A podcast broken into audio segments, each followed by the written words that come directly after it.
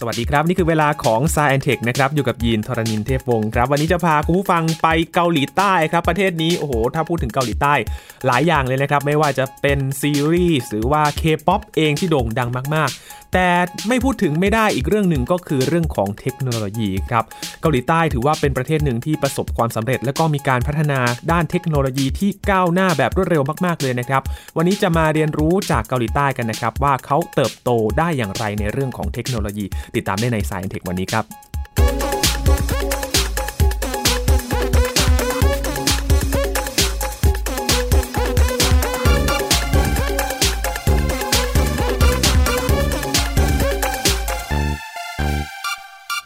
เป็นอีกหนึ่งประเทศที่ส่งออกวัฒนธรรมข้ามแดนนะครับ ไม่ว่าจะเป็นซีรีส์ที่โด่งดังมาก ๆ มาแบบไม่หยุดหย่อนเลยนะครับ พอเรื่องนี้หมดไปอีกเรื่องหนึ่งก็ตามมาตามกระแสมากันเรื่อยๆ รวมถึงศิลปินเคป๊อปเองที่มีแฟนคลับหลาย ๆ พื้นที่ทั่วโลกแฟนคลับชาวไทยเองก็ไม่น้อยเลยนะครับ และเรื่องของเทคโนโลยีเองก็เป็นอีกอย่างหนึ่งที่เกาหลีใต้ส่งออก มีอิทธิพลต่อหลายประเทศเหมือนกันนะครับ วันนี้มาเรียนรู้กันครับจากบทเรียนของเกาหลีใต้ในการเติบโตอย่างรวดเร็วทางด้านเทคโนโลยีครับคุณผู้ฟังวันนี้คุยกับอาจารย์บัญชาธนบุญสมบัตินะครับ สวัสดีครับอาจารย์ครับ สวัสดีครับยีนครับสวัสดีครับท่านผู้ฟังครับ อาจารย์เป็นแฟนคลับของเกาหลีใต้ไหมอ่าไม่ใช่ติ่งเกาหลีนะ แต่ว่าสนใจประเทศนี้ในในแง่ที่ว่าโอ้โหทำไมเขาถึงเก่งขนาดนี้ ครับ คือคืออย่างนี้นะฮะเล่าให้ฟังว่าเมื่อประมาณสัก 50 ปีก่อนเนี่ยนะครับอ๋อตอนนั้นเนี่ย ประเทศไทยนี่สมมติว่าถ้าเกิดว่าในบรรดาประเทศทั้งโลกเนี่ยร้อยกว่าประเทศเนาะประเทศไทยก็มักจะอยู่กลางๆในแง่ครับเศรษฐกิจนะอาจจะสัก50กว่าๆนิดๆใช่ไหมแต่เกาหลีใต้อยู่เท่าไหร่รู้ไหมเกาหลีใต้อยู่อันดับร้อยหนึ่งของโลกอืมหนึ่งร้อยหนึ่งของโลกนี่มันเหมือนกับประเทศทางเรียกว่าเรียกว่าทางแอฟริกา หรืออะไรที่อาจจะไม่เคอยเจริญเท่าไหร่ครับเพราะว่าผ่านสงครามอะไรมานะครับ แต่ภายในเวลา 30 ปีเท่านั้นนะครับเขาก้าวกระโดดจากประเทศที่ 101 100 101เนี่ยเมื่อกี้เรียกว่า 101เนี่ยนะมาเป็นอันดับที่ 11 ของโลกอืม คิดดูนะผมชอบพูดเล่นว่าอย่างนี้ โอ้โหแบบนโยบายเขาดีจังเลยเนี่ยเอาศูนย์ตกตรงกลางเอาไปตัวเดียว กระโดดโดนประทีประมาณประมาณ100อันดับเลยครับในขณะที่ประเทศเราเนี่ยนะครับก็ยังอยู่ประมาณเดิมอยู่ อาจจะดีขึ้นบ้างนิดหน่อยอะไรอย่างนี้เป็นต้น หลาย ๆ คนเคยแซวครับอาจารย์ว่า เกาหลีใต้เมื่อก่อนก็เทียบเท่ากับไทยนะแต่ตอนนี้คือแซงไปแล้ว เมื่อก่อนแย่กว่าด้วยด้วยซ้ำไปอืมถ้าถ้าเทียบกันนะครับครับอ่าในในในแง่นี้ก็ถ้าในแง่เศรษฐกิจและเทคโนโลยีเนี่ยเขาก็เหนือกว่าอันนี้ต้องยอมรับครับนะครับโอเค อย่างโทรศัพท์มือถือเรานะครับถ้าใครไม่ใช้ Apple หรือไม่ใช้ของค่ายทางจีนก็คงไม่พ้นแซมซุงครับอันอันนี้ก็ต้องพูดตามแฟกต์ไปนะว่าแซมซุงนี่คือเบอร์ต้นๆของโลกนะครับ อันดับหนึ่งด้วยซ้ำไป หรืออย่างเมื่อกี้ที่ยีนพูดถึง K-Wave K-POP ต่างโอ้โหๆคือเขาเขาไปไกลเกินกว่าภาคการผลิตนั่นแล้วเขาส่งออกวัฒนธรรม ใช่ เดี๋ยววันนี้มาชวนคุย 2 เรื่องในในแง่ของว่าเขาก้าวกระโดดจากประเทศโลกที่3เนี่ยขึ้นมาเป็นประเทศโลกที่ 1 ได้อย่างไร ในแง่เทคโนโลยีอุตสาหกรรมครับกับ 2 คือเขาเปลี่ยนผ่านจากตรงนั้นเนี่ยมาสู่เรียกว่าส่งออกวัฒนธรรมได้อย่างไรครับนะครับ ถ้าพูดถึงเกาหลีใต้คร่าวๆนะครับอาจารย์ยินจะได้ยินเรื่องของความบอบช้ำ คือต้องพูดอย่างนั้นก็ได้เลยนะครับอาจารคืออย์ย่างนี้ฮะทั้งเรื่องของสงครามเองทั้งเรื่องของการเมืองประเทศนี้องเป็นประเทศที่ถูกย่ำยีจากคนต่างชาติเยอะมากนะครับทางฝรั่งเองนะฮะหรือว่าอะโอเคถูกครอบครองโดยจีนมาก่อนครับนะครับ ต่อมาพอเป็นอิสลามมาก็ญี่ปุ่นเข้ามานะครับพอนั่นก็เกิดสงคราม ไม่ไม่เกิดเกิดสงครามเกิดแบ่งแยกคืออย่างนี้อเมริกาก็เรียกว่าได้เกาหลีใต้ไปครับนะทางรัสเซียก็ได้ได้ทางเกาหลีเหนือไปแบ่งแยกกันนะฮะแล้วก็สงครามกลางเมืองอีกเกาหลีเหนือบุกเกาหลีใต้ที่เป็นต้น คือประเทศนี้เอ่อเรียกว่าบอบช้ำสงครามมากนะครับแล้วก็ถูกย่ำยีมากจนกระทั่งเรียกว่า มันทำให้เกิดความรักชาติขึ้นมามาก ๆ เพราะว่าการที่จะรักษาตัวสังคมไม่ได้เนี่ยนะครับคุณต้องมีความเข้มแข็ง ในสังคมนั่นเองเพราะฉะนั้นเรื่องนิติรัฐอะไรเนี่ยสำคัญมากๆเลครัยบนะครับ เคยคุยกับผู้เชี่ยวชาญเกาหลีใต้นะครับ ก็บอกว่าประเทศนี้นี่ประชาชนนี่จะให้ความสำคัญกฎหมายมาก คงเคยได้ยินไหมฮะที่ว่าประธานาธิบดีคนก่อนๆเนี่ยติดคุกอะไรอย่างเงี้ยนะอืมสองสามคนอะไรอย่างนี้เป็นต้นนะครับครับ ลากลงมาได้อย่างนี้เป็นต้น ซึ่งซึ่งน้อยมากนะครับ ประเทศที่เป็นได้แบบนี้ทีนี้ในแง่ของการพัฒนาไอ้ทางด้านเอ่ออุตสาหกรรมหรือเศรษฐกิจ ซึ่งจะมีเทคโนโลยีเป็นหัวใจเนี่ยนะครับครับมันเกิดขึ้นในสมัยที่เรียกว่าเป็นรัฐบาลทหารนะของปักจงฮี นะครับ คือปักจงฮีเนี่ยนะครับเป็นเป็นเผด็จการก็จริง แต่เป็นเผด็จการที่รักชาติจริงๆครับนะครับเขาก็จะเขารู้ว่าถ้าอยากจะยกระดับของเกาหลีใต้เนี่ยนะครับให้ขึ้นมาเป็นประเทศที่มีรายได้สูงขึ้นเนี่ยยังไงก็ต้องพัฒนาอุตสาหกรรมอืมนะครับเขาก็ไปเรียกว่าทั้งขอความร่วมมือแกมข่มขู่นะฮะแกมข่มขู่แกมข่มขู่เลยครับ กับพวกที่เรียกว่าเป็นพวกพ่อค้าใหญ่ในยุคนั้น ซึ่งก็เป็นพวกประธานของบริษัทแซมซุงในอดีต หรืออะไรเงี้ย เก่าๆเนี่ยนะฮะแบบขึ้นมาบอกว่า นี่คุณแทนที่จะทำไอ้พวกเอ่ออุตสาหกรรมที่ประเภทที่ส่งพวกการเกษตรไปเนี่ยนะฮะมาทำอุตสาหกรรมแล้วก็บีบบังคับ ในการบีบบังคับเนี่ยนะฮะก็ให้แรงจูงใจด้วย คือให้เงินทุนอุดหนุนด้วย ทีนี้บริษัทพวกนี้เนี่ยครับต้องใช้คำนี้ใครศึกษาเกาหลีใต้เนี่ยนะครับจะพบว่ามันจะมีคำคำหนึ่งเขาเรียกแชร์โบแชร์โบเนี่ยก็คือต้องเรียกว่าอย่างนี้ เทียบกับปัจจุบันเนี่ยอาจจะเทียบได้กับแค่เครือ เครือปตทหรืออะไรเงี้ยคือเป็นกลุ่มบริษัทใหญ่กลุ่มบริๆที่ษัทที่ใหญ่ๆที่มีบริษัทลูกอ่าอ๋อเยอะๆนะครับอ่าเป็นอย่างนั้น รัฐบาลนี่ก็จะให้เงินอุดหนุนเยอะเลยครับแต่ว่ากำหนดเลยว่าใครจะทำอะไรนะครับ เพราะฉะนั้นเนี่ยนะครับหนึ่งในปัจจัยที่สำคัญมากคือรัฐบาลเขาเป็นเผด็จการจริงแต่มีวิสัยทัศน์อืมนะครับทำได้ แล้วก็ใช้แชร์โบเนี่ยนะครับเป็นเครื่องยนต์เศรษฐกิจขนาดใหญ่ให้แข่งกันไปนะครับที นี้มันก็จะมีมุมอื่นอีกนะครับ ผมศึกษาเรื่องนี้จากเอ่อหนังสือเล่มหนึ่งซึ่ง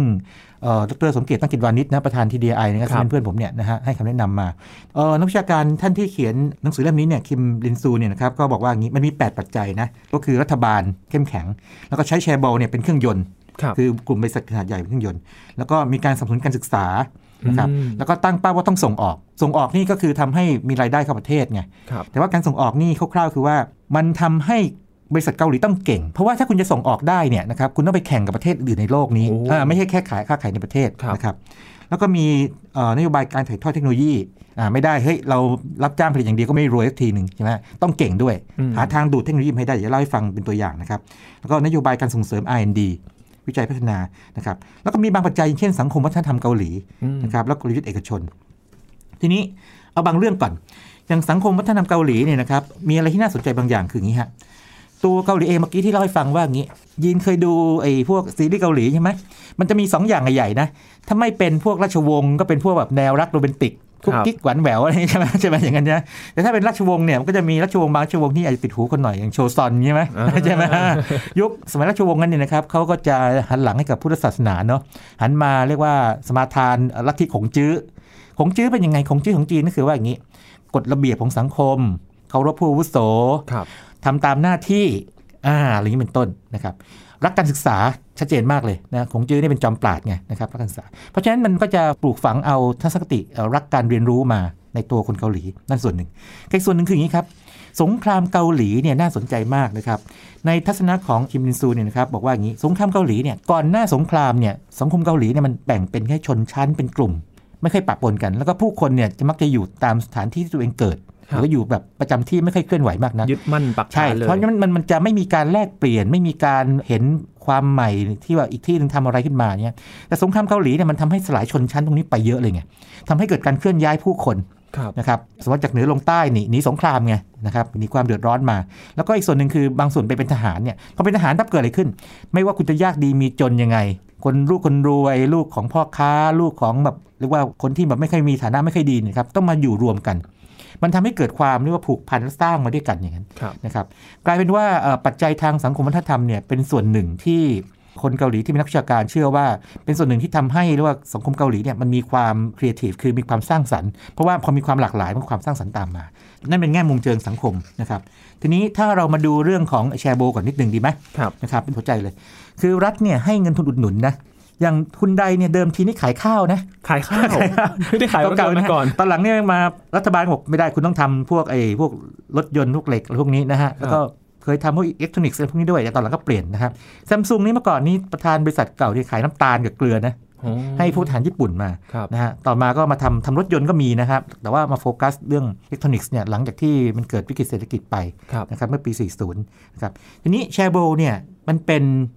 กลุ่มบริษัทขนาดใหญ่เงินก็เยอะ อืมอะเงินเยอะแล้วมันดียังไง ยีนคิดว่าโอ้ถ้าเงินเยอะ ทุนเยอะสามารถทำอะไรได้ทำอะไรก็ได้สบายยิ่งใหญ่ลงลงทุนใหญ่ๆใช่ไหมดึงดูดคนเก่งๆ เอาไว้มาใช่ไหมอ่ามาเอ่อลงทุนในธุรกิจมีความเสี่ยงสูงได้ถูกไหมครับครับ แล้วก็พอเป็นบริษัทที่มีมีบริษัทลูกในในเครือแบบจำนวนมากเนี่ยสมมติว่าบริษัทลูกเนี่ยมีเทคโนโลยีใหม่ๆเกิดขึ้นมาเนี่ยมันก็เกิดการเผยแพร่เทคโนโลยีในกลุ่มเครือบริษัทนั้นได้อืมอ่าเป็นอย่างนี้ข้อดีของมันคืออย่างนั้น แต่แชร์โบมีปัญหาคืออย่างนี้ครับ ตัวเขาเองเนี่ยนะครับ แน่นอนว่ามันมีเส้นสายกับทางในในในรัฐบาลไงนะครับเพราะฉะนั้นก็ทุกที่ในโลกเป็นอย่างนี้หมดนะก็มีนอกมีในกันนั่นส่วนหนึ่งครับอีกส่วนหนึ่งคือการที่แบบว่าไปรัฐไปอุดหนุนพวกบริษัทใหญ่มากๆเนี่ยมันทำให้พวก SME เนี่ยไม่เติบโตไม่เติบโตนัก เพราะฉะนั้นในช่วงต้นของการพัฒนาเกาหลีใต้เนี่ยนะครับเอ่ออุตสาหกรรมเขาเนี่ยนะฮะต้องพึ่งพิงพวก SME จากญี่ปุ่น คือสมมติว่า supply พวก part พวกชิ้นส่วนต่างๆเนี่ยจากญี่ปุ่นมาอืมนะครับมาอ่าอันนั้นก็เป็นจุดอ่อนที่ทางเกาหลีใต้เขายอมรับเองเลยว่า ในช่วงแรกการพัฒนาเนี่ยนะครับที่เขาไปหนุนพวกทุนกลุ่มทุนใหญ่มากๆมันเหมือนยะคเป็รับนการผูกขาด ใช่อาใช่จารย์เป็นการผูกขาดแบบหนึ่งแต่ว่ามันก็ทำให้มีทิศทางชัดเจนครับทำให้เรียกว่า SME เนี่ยไม่เข้มแข็งพอสมควรอืมส่วนนโยบายการส่งออกเป็นแบบนี้ พอเราต้องแข่งกับโลกนี้เกิดอะไรขึ้นโอ้โหโอ้โหตลาดคุณใหญ่คุณนะครับ คุณต้องเก่งครับคุณต้องเก่ง ไม่เก่งอยู่ไม่ได้นะ productivity ต้องดีอืมราคาก็ต้องได้ด้วย เทคโนโลยีก็ต้องแจ๋วใช่ไหมฮะ เทคโนโลยีแจ๋วที่ทำไงอะ ถ้าเป็นบริษัทใหญ่นี่ก็อาจจะเทิร์นคีมันเลยซื้อมาเลย เงินมีไง บริษัทเล็กทำไงก็ลอกเลียนแบบ ลอกเลียนแบบลอกเลียนแบบอาจจะลอกเลียนได้บ้างไม่ได้บ้าง ถ้าได้ก็ดีไปถ้าไม่ได้ก็ใช้วิธีการขโมยคนบ้างอย่างนี้ซื้อตอดคนมาจากบริษัทใหญ่กว่าหรือที่อื่นบ้างอะไรอย่างนี้เป็นต้นครับนะครับ แต่นี้ไอ้เรื่องนโยบายส่งออกนี่นะครับ มันก็มีมีฝรั่งบางคนก็ชี้ให้เห็นปัญหาคือว่าอย่างนี้ เวลาแบบต้องการแข่งเรื่องราคาเนี่ยปั๊บเนี่ยนะครับโอเค นอกจากจะทำให้ productivity มันสูงขึ้นแล้วเนี่ยนะครับบางทีมันมีการกดค่าแรงอืม นะครับอ่าแล้วก็การใช้แรงงานสตรีเนี่ยก็ก็มีปัญหาขึ้นมาครับนะครับอันนี้คงเป็นปัญหาของเอ่อประเทศหลายประเทศทั่วโลกนะที่เป็นแบบนี้นะครับแต่นั่นนั่นคืออดีตนะครับนั่นคืออดีต ในยุคแรกๆที่ความเท่าเทียมกันยังไม่เกิดขึ้นอย่างกว้างขวาง ใช่ใช่ครับยกตัวอย่างสักบริษัทหนึ่งดีไหมครับอันนี้ครับอาจารย์อันนี้คนไทยอาจจะไม่ได้ใช้รถของของเกาหลีมากนะถ้าสังเกตนะครับแต่ว่าถ้าเราดูภาพรวมเกาหลีเนี่ยน่าจะเห็นอะไรบางอย่าง คือตอนที่คุณใดเนี่ยเขากำลังจะเรียกว่าเรียนรู้การการสร้างรถยนต์เนี่ยนะครับแน่นอนจู่ๆสร้างไม่ได้ เขาก็จะเรียกว่า ประกอบรับจ้างประกอบก่อน จาก Ford Motor สิ่งที่เกิดขึ้นคืออย่างนี้ ก่อนจะประกอบรถยนต์ได้เนี่ยมันก็ต้องมีโรงงานก่อนครับทีนี้สิ่งที่เกิดขึ้นคืออะไร ถ้าเป็นประเทศอื่นที่ฟอร์ดไปลงทุนเนี่ยสถิตินี่บอกชัดเจนเลยว่า โอ้โห ต้องสร้างโรงงานอย่างน้อย2อสปีนึกภาพไหมพอสร้างโรงงานปั๊บ ถึงจะเอาเรียกว่าวิศวกรนะครับ แล้วก็ผู้เชี่ยวชาญเนี่ยมาสอนพวกวิศวกรกับช่างเทคนิค ของคนได้เรียนรู้คนในกันพื้นที่นั้นอ่านเรียนรู้กัน แต่เกาหลีใต้กรณีของคุณใดเนี่ยนะครับ โอ้โหเขาบอกว่าทำไมต้องรออ๋อ ระหว่างสร้างโรงงานไปนี่นะครับเขาก็ฝึกไปด้วย ทีนี้เอาโรงงานก่อนเฉพาะโรงงานเนี่ยเกาหลีใต้ทำสถิติที่น่าทึ่งมาก ในบรรดาโรงงานทั่วโลกเลยดีนะครับ ใช้เวลาสร้างเร็วที่สุดในโลก 1 ปีครึ่งอืมอ่าหนึ่งปีครึ่งเนี่ยสร้างเสร็จ แต่ว่าในช่วงหนึ่งปีครึ่งเกิดอะไรขึ้น โอเค เรียนรู้การประกอบรถยนต์ เอารถยนต์เต็มๆมาหนึ่งคัน เมื่อก่อนใช้พิมพ์เขียวเนาะครับอ่าสมัยนี้อาจจะใช้อย่างอื่นเราไม่แน่ใจนะครับ ใช้พิมพ์เขียวก็ดูพิมพ์เขียว ก็ วิศวกรของทางทางฟอร์ดก็มาสอนให้กับวิศวกรของทางทางคุณใดนะสอนปั๊บทำไงอะก็อ่านแบบอ่านไปเข้าใจบ้างไม่เข้าใจบ้างก็นั้นไป แต่สิ่งที่เกิดขึ้นอย่างนี้ ยีนจินตนาการนะ สมมติว่ามีคนมาสอนยีนแบบนี้เอารถยนต์มาหนึ่งคันนะพร้อมกับเพื่อนของยีน ให้รื้อรถทั้งคันเนี่ยออกเป็นชิ้นๆเลย คือถอดประตูออกถอดกระโปรงออกถอดเครื่องยนต์ถอดสายไฟ ถอดล้อถอดทุกอย่างหมดชิ้นๆเลย แล้วจากนั้นเนี่ยก็ใครรับผิดชอบเรียกว่าระบบไหน เช่น ระบบแชสซิส นะครับหรือแชสซีเนี่ยนะครับก็ประกอบส่วนนั้นไป ใครรับผิดชอบส่วนไฟฟ้าก็ประกอบไฟฟ้าไป แล้วค่อยมารวมกันเป็นรถยนต์อีกครั้งหนึ่ง คือเอารถยนต์ทั้งคันเนี่ยนะครับ มีคู่มือให้ มีพิมพ์เขียวให้ มีผู้ที่ปรึกษาให้เนี่ย ถอดเป็นชิ้นๆเลย จนถึงระดับน็อตเป็นตัวๆเลย โอ้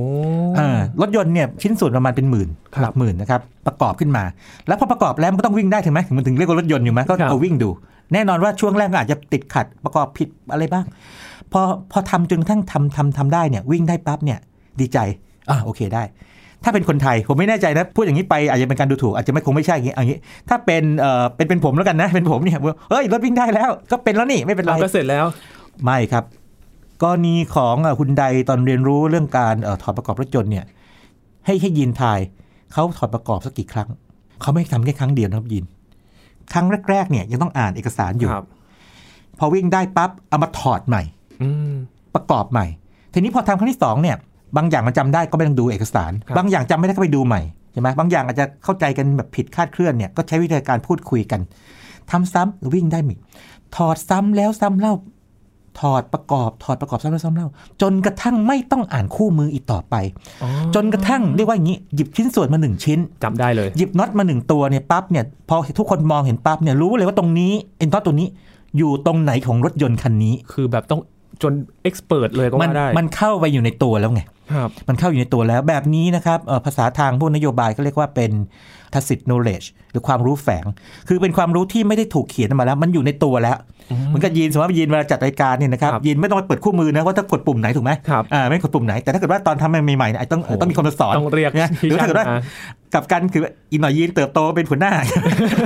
ไม่ได้ทำงานนี้สักห้าปีเนี่ยกลับมาดูใหม่นี่อาจจะงงๆอยู่ใช่ไหมครับอาจจะอาจจะเป็นงั้นจริงนะครับอะผมผมเคยเป็นงั้นจริงนะฮะกับบางเครื่องที่ผมใช้งานอยู่ นี่คือหนึ่งในในสิ่งที่เอ่อคนเกาหลีเขาเขาภูมิใจมากว่า นี่แค่กรณีคุณใดกรณีเดียวจริงๆมีอีกหลายกรณีนะครับ ที่เวลาเขาเรียนรู้เนี่ยเขาลงลึกจริงอืมๆนะครับลงอย่างเข้มข้นมากเลย คือประหยัดเวลาตรงที่ว่าทำคู่ขนานกันไปใช่ใช่ไหมครับอาจารย์แล้วสิ่งที่เกิดขึ้นคืออะไร เกาหลีใต้หรือโดยฮุนไดเนี่ย จึงกลายเป็นที่แรกที่ว่าพอโรงงานเสร็จปั๊บรถยนต์คันแรกวิ่งออกจากโรงงานยินยินเข้าใจที่พูดไหมครับคือถ้าเป็นที่อื่นเนี่ยโรงงานเสร็จปั๊บค่อยเอามามาสอนก็ต้องต่อเวลาอ่ามาต่อเวลาอีกแต่นี่แบบว่าเขาไปเรียนกันที่อื่นได้ไงประสบการณ์พอโรงงานเสร็จปั๊บคราวนี้ก็ปึ้งปึ้งปึ้งออกมาเลยรถออกมานะครับ นี่คือความน่าทึ่งเกาหลีใต้นะครับทีนี้เอ่ออย่างที่ที่บอกคือพวกบทเรียนนะครับสำหรับประเทศเราเนี่ยเป็นยังไงยินว่าอย่างน้อยๆนี่เป็นไง คือกรณีของประเทศเราเนี่ยเราชอบพูดอย่างนี้นะ เราชอบพูดว่าวิจัยและพัฒนา R&D ใช่ไหมครับบางที่เนี่ยจะเติม E เข้าไปด้วย engineering นะครับ แต่กรณีของเกาหลีใต้เนี่ยเขาบอกว่าถ้าคุณจะไล่กวดทางเทคโนโลยีในเชิงที่เป็นวิศวกรรมเนี่ย คุณอย่าทำ R D แล้วก็ E อืมคือถ้าคุณโมวทำ R อยู่เนี่ย คุณจะไปได้แค่ D ไม่มีถึง E ที ให้คุณทำ E ก่อนทำ engineering ก่อน คือเอางานช่างหรืองานวิศวกรรมเนี่ยมาทำก่อน แกะแบบ ต่อยอดมา แล้วตรงไหนทำไม่ได้เนี่ยค่อยไปทำตัว R หรือตัว D ขึ้นมาอ๋ออ่าคือเอาปลายทางไปกำลังสงสัยว่าเอ๊ะจะทำอินเ i อร์เน็ตยังไง ในเมื่อเรายังไม่มีข้อมูลอะไรเลย เอาตัวที่มีอยู่ไงครับแบบนี้ที่เรียกว่า reverse engineering ไงครับ คือความจริงเนี่ยมันเป็นคำที่ไพเราะกว่าของการ copy เนาะที่คนชอบพูดกันว่าไอ้ไอ้ copy and development อะไรพวกนี้นะฮะครับนะครับทีนี้มันก็จะมีบางคำอย่างเช่น advanced reverse engineering คือว่า ถ้าทำ reverse engineering ไม่ได้แล้วเนี่ยนะครับ ก็คืออาจจะต้องทำงานวิจัย เพื่อจะดูว่าจริง ๆ แล้วมันซ่อนอะไรอยู่ หรือจะไม่ต้องซื้อทำลายเส้นเทคโนโลยีมาก็ต้องทำแบบนั้นครับนะครับ นั่นก็เป็นแบบหนึ่ง อีกอย่างหนึ่งคือที่น่าสนใจคือ รัฐบาลมีวิสัยทัศน์ อันนี้ต้องเป็นทั่วโลกแน่ๆนะครับ ส่งเสริมการศึกษา แต่บางอย่างที่ไม่ไม่ควรเรียนแบบก็มีนะครับบางอย่างไม่ควรเรียนแบบก็มีอย่างเช่นครับการที่เรียกว่าเขาเอ่อไม่ได้ส่งเสริม SME พอเพียงอืมนะครับแล้วก็การลงทุนใน Basic Research ยังน้อยไป อันนี้คล้ายๆ กับตอนที่ญี่ปุ่น เอ่อเล่าให้ฟังทีหนึ่งนะฮะเคยอ่านเจอว่าญี่ปุ่นเนี่ยตอนที่แพ้สงครามโลกนะครั้งที่สองเนี่ยถูกทำลายไป กลับมาฟื้นตัวในการเรียกว่าก๊อปปี้ของคนอื่นเนี่ยนะครับยุคนั้นเนี่ยถ้าเกิดว่าใครเป็นรุ่นรุ่นพ่อรุ่นแม่เราไปถามในของในญี่ปุ่นเนี่ยไม่ดีหรอก แต่เดี๋ยวนี้ถ้าเม็ดอินเจแปนนี่ดีแน่ๆใช่ไหมโอ้รับประกันเลยรีบรีบรีบเอาเลยใช่ไหมญี่ปุ่นนี่ก็คล้ายๆกันคือช่วงแรกเนี่ยยังไม่เข้าใจว่าการทำวิจัยพื้นฐานสำคัญยังไงครับนะครับแต่ตอนหลังเนี่ยก็ถึงมาเรียกว่าให้ความสำคัญมากขึ้น แล้วก็การพัฒนาคนเกาหลีใต้เนี่ยช่วงแรกก็ไม่ค่อยต่อเนื่อง นะครับแต่ตอนหลังนี่ก็จะดีขึ้นเยอะเลยครับนะครับพูดถึงเรื่องถ้าพูดถึงเรื่องการศึกษา มีนิดหนึ่งนะฮะด้วยลัทธิของจื้อเนี่ยนะครับทำให้ในข้อมูลในปัจจุบันคือเป็นแบบนี้ แต่ละครอบครัวเนี่ยนะครับจะลงทุนกับลูกหลานตัวเองนะครับประมาณ 70%ของรายได้ที่มี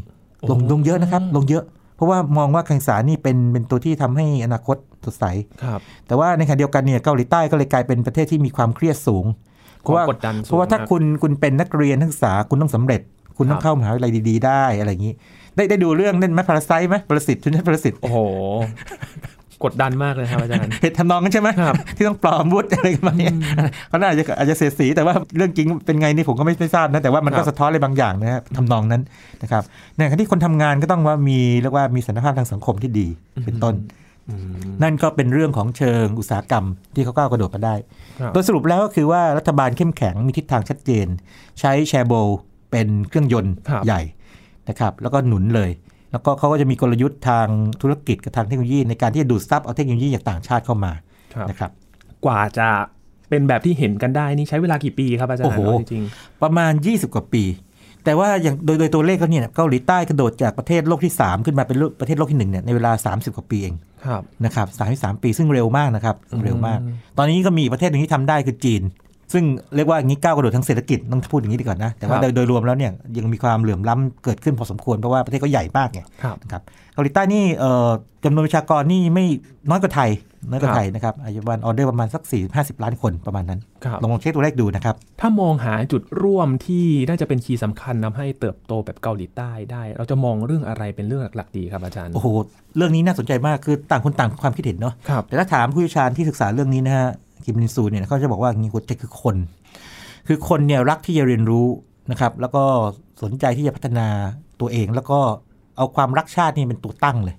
เพราะว่าด้วยความที่ประเทศนี้ถูกเหยียบย่ำมาเยอะ เราคงพอทราบว่าเกาหลีใต้นี่จะเป็นคู่ฟัดกับญี่ปุ่นเพราะเคยไปเหยียบย่ำเขาไว้ครับคนเกาหลีที่รุ่นเรียกว่าอาวุโสมากๆหน่อยจะมีชื่อญี่ปุ่นด้วยนะ เพราะว่าญี่ปุ่นเนี่ยเขาต้องการจะล้างวัฒนธรรมเกาหลีอืมอันนี้เดี๋ยวคนที่ใครรู้เรื่องญี่ปุ่นมาช่วยมาเสริมหรือมาขัดขัดแย้งผมด้วยนะถ้าเกิดผมพูดแต่ว่าข้อเท็จจริงคือเป็นอย่างนั้นคือว่าคนเกาหลีในในแบบอาวุโสมากๆหน่อยนะฮะจะมีชื่อญี่ปุ่นอยู่ด้วย แล้วก็เรียกว่า ถูกทำเยอะมาก แต่ว่าอันนั้นก็เป็นสมัยหนึ่งนะครับ ตอนนี้ก็ไม่เป็นแบบนั้นแล้วก็มีการขอโทษขอโพยกันไปแล้วครับนะครับแล้วก็มีการรื้อฟื้นขึ้นมาขึ้นมาบ้างเนี่ยเป็นประเด็นทางการเมืองบ้าง เบี่ยงเบนบ้างอะไรอย่างนี้เป็นต้นนะครับทีนี้พูดเรื่องไอ้พวกถึงเรื่องไอ้เคเวฟนิดนึงดีไหมครับอาจารนะครับย์คือบ้านเราเนี่ยนะครับเรื่องวิกฤตต้มยำกุ้งเนี่ยคงจำกันได้ปี 40 เนอะพอหลังจากเราที่ที่เราล้มไปเนี่ยนะฮะมันก็เกิดกลายเป็นวิกฤตการเงิน ทั่วภูมิภาคเอเชียเลยนะครับแล้วเกาหลีก็ล้มตามไปนะครับแล้วล้มล้มหนักกว่าเราอีกนะฮะแบบในแง่ของขนาด แต่เขาฟื้นเร็วกว่าเราครับนะครับทีนี้ตอนนั้นเกิดอะไรขึ้น โอ้อับอายมากคือประเทศเขาเนี่ยเขามีความภาคภูมิใจว่าเขาขึ้นมาเป็นประเทศโลกที่หนึ่งแล้วอะไรแบบนี้แบบนั่นได้ใช่ไหมแบบต้องมาโอ้โหถึงขนาดที่ล้มแบบต้องขอกู้เงิน IMF เนี่ยมันมันแย่มาก เกิดความอับอายไม่ได้ละ ต้องแก้ไข ตอนนั้นประธานาธิบดีคิมแดจุงครับนะครับคนนี้ คนนี้น่าทึ่งมาก คนนี้นี่เป็นประธานาธิบดีชั้นดีนะของเกาหลีนะ เออ นะครับ เคยถูกกลันแกล้งถึงขั้นติดคุกติดตารางด้วยนะครับ ก็มองว่าอย่างนี้ ถ้าใช้อุตสาหกรรมที่เคยทำกันมาอย่างเดียวเนี่ยไม่พอที่จะสร้างเงินอืมทีนี้เขามองว่า เฮ้ยทำไมหนังฮอลลีวูดเนี่ยเขามาฉายทีโกยเงินเป็นแบบทั่วโลกเป็นเป็นพันล้านเหรียญกวาดรายได้นึกออกไหมไปทั่วกวาดรายได้โลกมหาศาล หรืออย่างพวกเวทีการแสดงบนเวทีนะฮะคอนเสิร์ตต่างๆของทางฝรั่งเนี่ยทำไมถึงทำรายได้เยอะขนาดนั้นเขามองว่าวัฒนธรรมนี่น่าจะเป็นตัวที่ขายได้ ก็เลยนั่นเลยเป็นหนึ่งใน key man คนสำคัญเลยบอกว่าไม่ได้ละประเทศเรานี่ต้องมีเทคโนโลยีล้ำหน้าที่สุด และก็ต้องเก่งไอทีแล้วก็จะส่งออกวัฒนธรรมไปด้วยอ่าคิมแดจุงนะครับกับทีม ก็เลยมีการ rebrand ทำ rebrand ประเทศใหม่ ก็เอานักการตลาดเข้ามานะครับทำหนังสือขึ้นมาที่เกี่ยวกับว่าคนเกาหลีตกงานและฟื้นตัวทักษะใหม่ขึ้นมานะครับพวกแชร์โบต่างๆ ก็โฟกัส เดิมทีซัมซุงเนี่ยนะครับเคยทำรถยนต์นี่นะครับอ่าคือทำหลายอย่างเป็นเครือบริษัทใหญ่ไง บอกไม่ได้คุณต้องโฟกัส ไปโฟกัสอิเล็กทรอนิกส์หรืออย่างฮุนไดเนี่ยเมื่อก่อนก็เคยมีอิเล็กทรอนิกส์นะ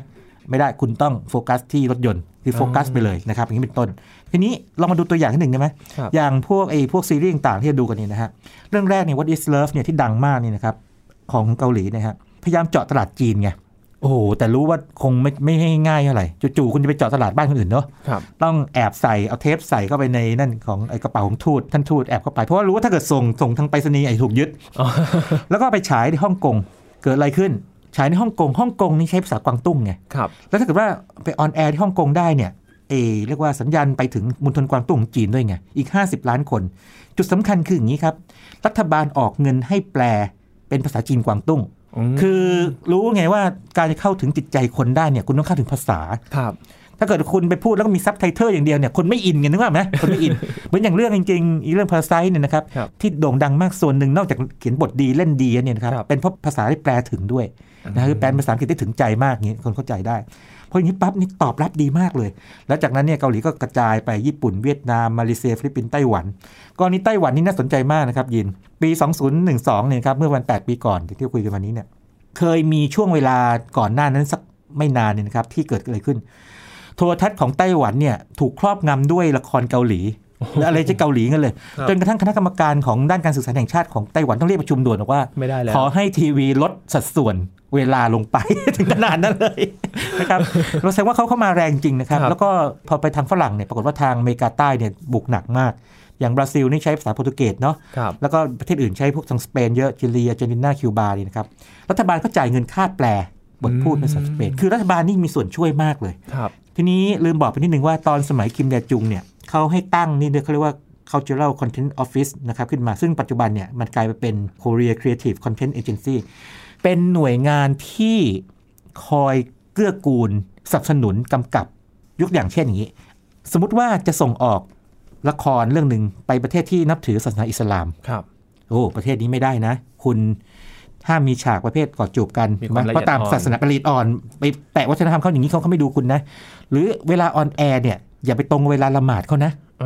นึกภาพไหมครับคือเขาละเอียดขนาดนี้มีคู่มือเลยนะครับ บอกว่าต้องทำอะไรหรือไม่ควรทำหรือห้ามทำอะไร หรือคืควอรเรียนทำรู้อะไรวัฒนธรรมครับเจาะวัฒนก่อนธรรมที่จะเจาะตลาดถูกไทยถูกหรือว่าถ้าเกิดว่ารู้ว่าประเทศประเทศหนึ่งนะครับ มันมีเรียกว่าการก่อการร้ายอยู่เนี่ย ก็จะสร้างหนังแนวเรียกว่าปลุกความรักชาติขึ้นมาไงแนวทหารแบบ ให้เกิดความฮึกเหิมก็จะขายดีในประเทศนั้นเป็นต้นอืมนี่เขาเขารู้ขนาดนั้นเลย ประเทศไหนที่เรียกว่าเคยมีกษัตริย์มาก่อน ก็เอาเรียเอาแนวราชวงศ์ไปลงครับนะครับประเทศทางฝรั่งอาจจะไม่ชอบแบบนี้ฝรั่งก็ชอบแนวรักหวานกุ๊กกิ๊กไปนี่เป็นต้น คือเขามีหน่วยงานรับผิดชอบโดยตรงที่คอยทำวิจัยดูว่าตลาดเป็นยังไงนะคครัรับบแล้วคอยเกื้อหนุนอยู่ ชัดเจนมากครับเกาหลีนี้นะครับคือหน่วยงานนี้จะดูแลแบบ เอื้ออำนวยอำนวยความสะดวกว่าอย่างใช่นั้นใช่นี่ของละครนะครับ ถ้าครับเป็นของพวกทางภาพยนตร์ก็จะมีของเขาเองเหมือนกันนะครับครับ Korean Venture Investment Corporation อ๋อให้เงินสนับสนุนด้วยอย่างนี้เป็นต้นนะครับเราคิดดูเขาเก่งขนาดไหนอะก็ล่าสุดออสการ์ไปนะครับเรียกว่าเป็นประเทศแรกที่เป็นเรียกว่าไม่พูดภาษาอังกฤษเป็นหลักครับนะที่ได้แบบน่าทึ่งมากเห็นแล้วแบบปรบมือให้จริงๆนะฮะอืมเก่งจริงแล้วผมก็ดูหนังเรื่องนี้ชอบมากนะครับพาไซเนี่ยสร้างได้มันมากนะครับแต่ว่ากว่าจะมาเป็นอย่างกรณีพาไซเนี่ยมันมีรากที่ ยาวนานพอสมควร แล้วก็ทั้งเอกชนนะครับแล้วก็ภาครัฐ แล้วก็ประชาชนทั่วไปต้องให้การต้องเล่นด้วยไงพูดง่ายๆต้องเล่นด้วยครับแต่ว่าที่สำคัญคือจะเห็นว่าภาครัฐไม่เคยหายไปเลยสังเกตไหมแล้วเข้มแข็งมากแล้วก็มีวิสัยทัศน์ที่ดีมากครับนะครับเป็นบทเรียนที่น่าสนใจเลยครับนะครับเอ้ยอยากรู้ว่าเคป๊อปแล้วครับอาจารย์ K-pop K-pop ยิ่งน่าสนใจเคป๊อปนี่เขารู้ว่าโอ้โหแจ๋วแน่คนเกาหลีก็คงไม่ได้เก่งภาษาอังกฤษขนาดนั้น ยกเว้นบางคนที่เติบโตต่างประเทศเนาะครับก็จ้างเลย ใครเก่งทั่วโลกมาให้หมดเลย ฝรั่งฝรั่งอะไรมาหมดนะฮะ ปรากฏว่างี้เท่าที่ดูจากสถิติเนี่ยนักแต่งเพลงเนี่ยจำนวนมากไม่น้อยเนี่ยเป็นสวีเดนนะครับอืมส่วนท่าเต้นนี่ใครก็ได้ที่มาที่เก่งอ่าได้เรื่องอ่าที่ด้านเก่งเต้นมามามาท่าเต้น แล้วก็พวกดารานักร้องนี่หลายคนคงทราบว่ามีสัญญาผูกมัดกับค่ายตัวเองเนาะนาครันบนะครับแล้วก็ห้ามมีเรื่องไม่ดี เช่น ติดยุ่งเกี่ยวกับยาเสพติดบ้างเรื่องอื้อฉาวที่ห้าเรื่อมงของมีภาพลักษณ์ใช่เป็นอย่างนั้นเป็นต้น แล้วก็มีบางอย่างที่น่าสนใจคืออย่างนี้ครับยิน อันนี้อาจจะไม่ใช่ตอนนี้แล้วก็ได้แต่ว่ามีช่วงหนึ่งเนี่ยนะครับที่อย่างนี้ ยินครับหลังๆเนี่ยเราไม่เคยซื้อซีดีกันเนาะใช่ไหมไม่นะครับอาจจะมีเป็นแบบอาจจะมีบางดิจิทัลอาจจะมีบางคนที่ที่ซื้อซีดี ที่ครับแบบเพื่อเก็บอะไรบางอย่างกันเองอ๋อยินเคยไปนี่ครับ ญี่ปุ่นครับอาจารอืย์มยังขายพวกซีดี กันอยู่นะครับอาจารย์อ่าทำไมยินทำไม คือยินก็ไม่รู้เหมือนกันว่าทำไมถึงแพ็กเกจของยินยินเขายินสังเกตไหมว่าว่าซีดี ของญี่ปุ่นเนี่ยมันไม่ใช่แค่แบบมันมันมีอะไรที่มันพิเศษกว่าปกมีติมีแพ็กเกจการออกแบบมาใช่เป็นเซตญี่เลยญี่ปุ่นครับนี่เป็นประเทศแห่งการออกแบบอืม นะครับทุกอย่างในประเทศเขาเป็นศิลปะหมดเลยครับไม่ว่าจะถนนหนทางห้องน้ำอาหารพิธีชงชาอะไรต่างๆทีนี้ด้วยความที่ญี่ปุ่นเนี่ยเคยครอบงำเกาหลีไงครับแล้วก็พยายามจะยัดเยียดใช้คำนี้หรือว่าจะครอบงำหรือจะโน้มน้าวใช้ใช้คำแล้วแต่คำแล้วแต่ใครอยากคิดไงนะฮะทำให้เกาหลีเนี่ยพยายามอยากจะเป็นญี่ปุ่นให้ได้เนี่ยนะครับ คนเกาหลีจึงเข้าใจญี่ปุ่นไงว่าญี่ปุ่นเนี่ยชอบแพคเกจจิ้งอืมดังนั้นเนี่ย มีอยู่ช่วงหนึ่งที่ซีดีที่ไปจากเกาหลีเนี่ยส่งไปขายญี่ปุ่นเนี่ยยังขายได้อยู่เพราะแพ็กเกจสวยไงเพราะด้วยความที่คนคนญี่ปุ่นเนี่ยเป็นคนละเมียดละไมครับพิถีพิถันกับงานศิลปะอ่าต้องต้องเรื่องชื่นชมเขานะครับเป็นเป็นอะไรที่สวยงามมาก อย่างผมนี่ชอบพับกระดาษเนาะก็จะรู้เลยว่าโอ้โหนี่แบบญี่ปุ่นนี่คิดการพับกระดาษมาได้ละเมียดละไมมากสวยงามจริง แพ็กเกจที่เป็นของฝากขนมต่างๆ ก็ยังเป็นแพ็กเกจที่สวยถูกงามถูกมากมีมีคนแซวว่าอย่างนี้บอกว่าขนมญี่ปุ่นเนี่ยนะฮะข้างในอร่อยป่ะไม่รู้ แต่ครับแต่แพ็กเกจสวยทุกอันเหมือนยินครับ คือกินขนมไปหมดแล้วก็ยังเก็บกล่องไว้อยู่ใช่อันนั้นสียดายเป็นเป็นเรื่องที่น่าชื่นชมญี่ปุ่นมากๆเพราะว่าญี่ปุ่นนี่จะมีความเด่นมากเรื่องการออกแบบทีนี้เกาหลีจับจุดถูกไงอืมเพราะเข้าใจญี่ปุ่นอย่างถึงแก่นไงเพราะวิธีขายญี่ปุ่นไม่ได้ขายซีดีแต่ขายซีดีพร้อมแพ็กเกจหรือจริงๆต้องพูดว่าขายแพ็กเกจแถมซีดีอันพูดอย่างนั้นก็ได้นะครับอันนี้ก็เป็นเกร็ดเกร็ดหนึ่งที่ว่าทำไมเอ่อเรื่องของเคเวฟไปได้นะครับครับทีนี้อันสุดท้ายที่อยากจะชวนคุยนิดนึงคืออย่างนี้ ยินยีลองทายซิว่าในบรรดาพวก K-Wave เนี่ยนะครับ พวกวัฒนธรรมต่างๆ ไม่ว่าจะภาพยนตร์ละครซีรีส์ เพลงอะไรต่างๆนะครับ อะไรที่แบบทำเงินให้เกาหลีใต้มากที่สุดเลยโหแต่มองจริงๆก็หลายอย่างเหมือนกันนะครับเนอะคือสร้างรายได้ให้กับใช่เกาหลีมากเลย เชื่อไหมเรื่องนี้นะฮะเคยเป็นคำถามในเกมโชว์ของเกาหลีด้วยในในในโอ้โทรทัศน์นะครับ คนเกาหลีตอบผิดอะเพราะเฉลยคืออะไรรู้ไหมครับอะไรครับอาจารเฉย์ลยคือเกมออนไลน์โอ้ เกมออนไลน์เนี่ยทำรายได้มากกว่าเคป๊อปเนี่ยอย่างน้อย 10 เท่า บางช่วง สิบเท่าช่วงเลยเหรอครับอาจารย์ สิบเท่าครับ แล้วก็บางช่วงนี่ทำรายได้ถึง58%ของสินค้าวัฒนธรรมทั้งหมดนะครับปัจจุบันนี้ไม่แน่ใจตัวเลขครับ แต่ไปค้นค้นดูน่าจะได้ แต่ความหมายมันคืออย่างนี้ เราเรามองไม่เห็นเป็นตัวเป็นตนไงแต่คนเล่นเยอะมากไงทั่วโลกโอ้นะครับแล้วเขาส่วนแบ่งตลาดโลกนะครับก็มีอยู่ช่วงหนึ่งที่เกาหลีครับสามารถทำได้ถึงหนึ่งในสี่ของโลก แล้วก็เกาหลีก็รู้อีกแล้วคืออย่างนี้ สมมติว่าอย่างนี้ถามยิน คนญี่ปุ่นนี่คงชอบเล่นเกมเยอะเนอะแน่นอนว่าเขาเจ้าแห่งเกมเขาเขาคิดมาตั้งแต่ต้นเนี่ย Nintendo อะไรต่างๆเนี่ยถ้าเกาหลีจะส่งเกมไปขายญี่ปุ่นเนี่ยก็ต้องต้องเก่งพอใช่ไหมครับเขาทำไงก็ต้องออกแบบเกมเป็นเป็นภาษาญี่ปุ่นเออใช่ไหมมันถึงจะขายได้ไงใช่ไหมครับก็แบบนี้เป็นต้นเนี่ยคือเขาเข้าถึง กลุ่มลูกค้าของเขาจริงครับๆในเชิงวัฒนธรรม นี่คือความหมายของคำว่าการขายวัฒนธรรม คือไม่ตั้งหน้าว่าสักว่าแต่จะขายตั้งหน้าตาขายอืมแต่คุณเข้าใจไปถึงจิตวิญญาณครับของคนของสังคมจะเข้าถึงยังไงอ่าเข้าถึงยังไง ในช่วงเวลานั้นจะเข้าถึงเขายังไง ถ้าญี่ปุ่นชอบแพ็กเกจ เราเราทำแพ็กเกจสวยๆครับญี่ปุ่นจะจะไม่ค่อยพูดภาษาอังกฤษมากนักนะครับอ่าพูดพูดได้เก่งขึ้นแล้วล่ะตอนนี้ แต่ว่าหลักๆก็คือยังชาตินิยมใช้ภาษาญี่ปุ่นอยู่เนี่ยเกมก็ต้องเป็นภาษาญี่ปุ่นอืมอย่างนี้อ่าหรือเกมภาษาอังกฤษไปอาจจะขายไม่ได้เป็นต้นนะครับอืมและนั่นคือเกาหลีใต้พ ผู้ที่สามารถเรียกว่าประเทศที่สามารถที่จะก้าวกระโดดจากประเทศโลกที่สามมาเป็นประเทศโลกที่หนึ่งอย่างเต็มภาคภูมิครับแล้วก็ต้องต้องถือว่างี้ผมถือว่าเขาเป็นความภูมิใจของเอเชียนะคนเอเชียอันนี้ว่าไม่แพ้ญี่ปุ่นเลยครับแล้วก็สร้างตัวเองมาได้อย่างน่าทึ่งมากอืมยิ่งอย่างกรณีล่าสุดนี้เราเราก็เห็นอย่างกรณีของโควิดเนี่ยนะครับ การรับมือ โอ้โห เกาหลีนี่ก็ต้องเรียกสุดยอดมากครับคิดดูนะเป็นน่าจะเป็นประเทศแรกๆที่ที่สามารถตรวจได้อย่างรวดเร็วมาก ไม่ต้องลงจากรถเลย ตรวจได้นี่เป็นต้น นะครับครับแล้วก็การผลิตอุปกรณ์การแพทย์ก็เร็วมาก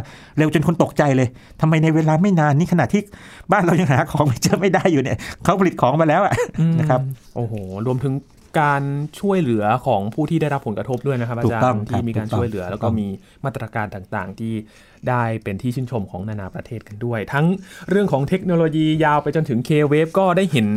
หัวใจสำคัญในหลาย ๆ เรื่องเหมือนกันนะครับ อาจารย์ที่น่าจะเป็นแบบอย่างได้ ใช่ เป็นเรื่องของคนการจัดการวิสัยทัศน์ผู้นครับำนะครับ แล้วก็สังคมเขาที่มีความเป็นเรียกว่าหนึ่งเดียวมากพอครัสบมควรนะครับครับ อีกหนึ่งบทเรียนที่ทำให้เราได้เรียนรู้กันนะครับ ในเรื่องของเทคโนโลยี แล้วก็การเติบโตของวัฒนธรรมเกาหลีใต้ที่ทำให้เป็นที่รู้จักกันทั่วโลกในขณะนี้นะครับ วันนี้ขอบคุณอาจารย์บัญชามาก ๆ เลยครับ ดีมากครับ นี่คือ Science Tech นะครับ คุณผู้ฟังติดตามรายการกันได้ที่ thaipbspodcast.com นะครับรวมถึงพอดแคสต์ช่องทางต่างๆ ของ Thai PBS ค้นหา Thai PBS Podcast Science Tech นะครับฟังรายการของเรา อัปเดตกันได้ทุกที่ทุกเวลาครับ ช่วงนี้ยินทรณินเทพวงศ์พร้อมกับอาจารย์บัญชาธนบุญสมบัติลาไปก่อนนะครับ สวัสดีครับ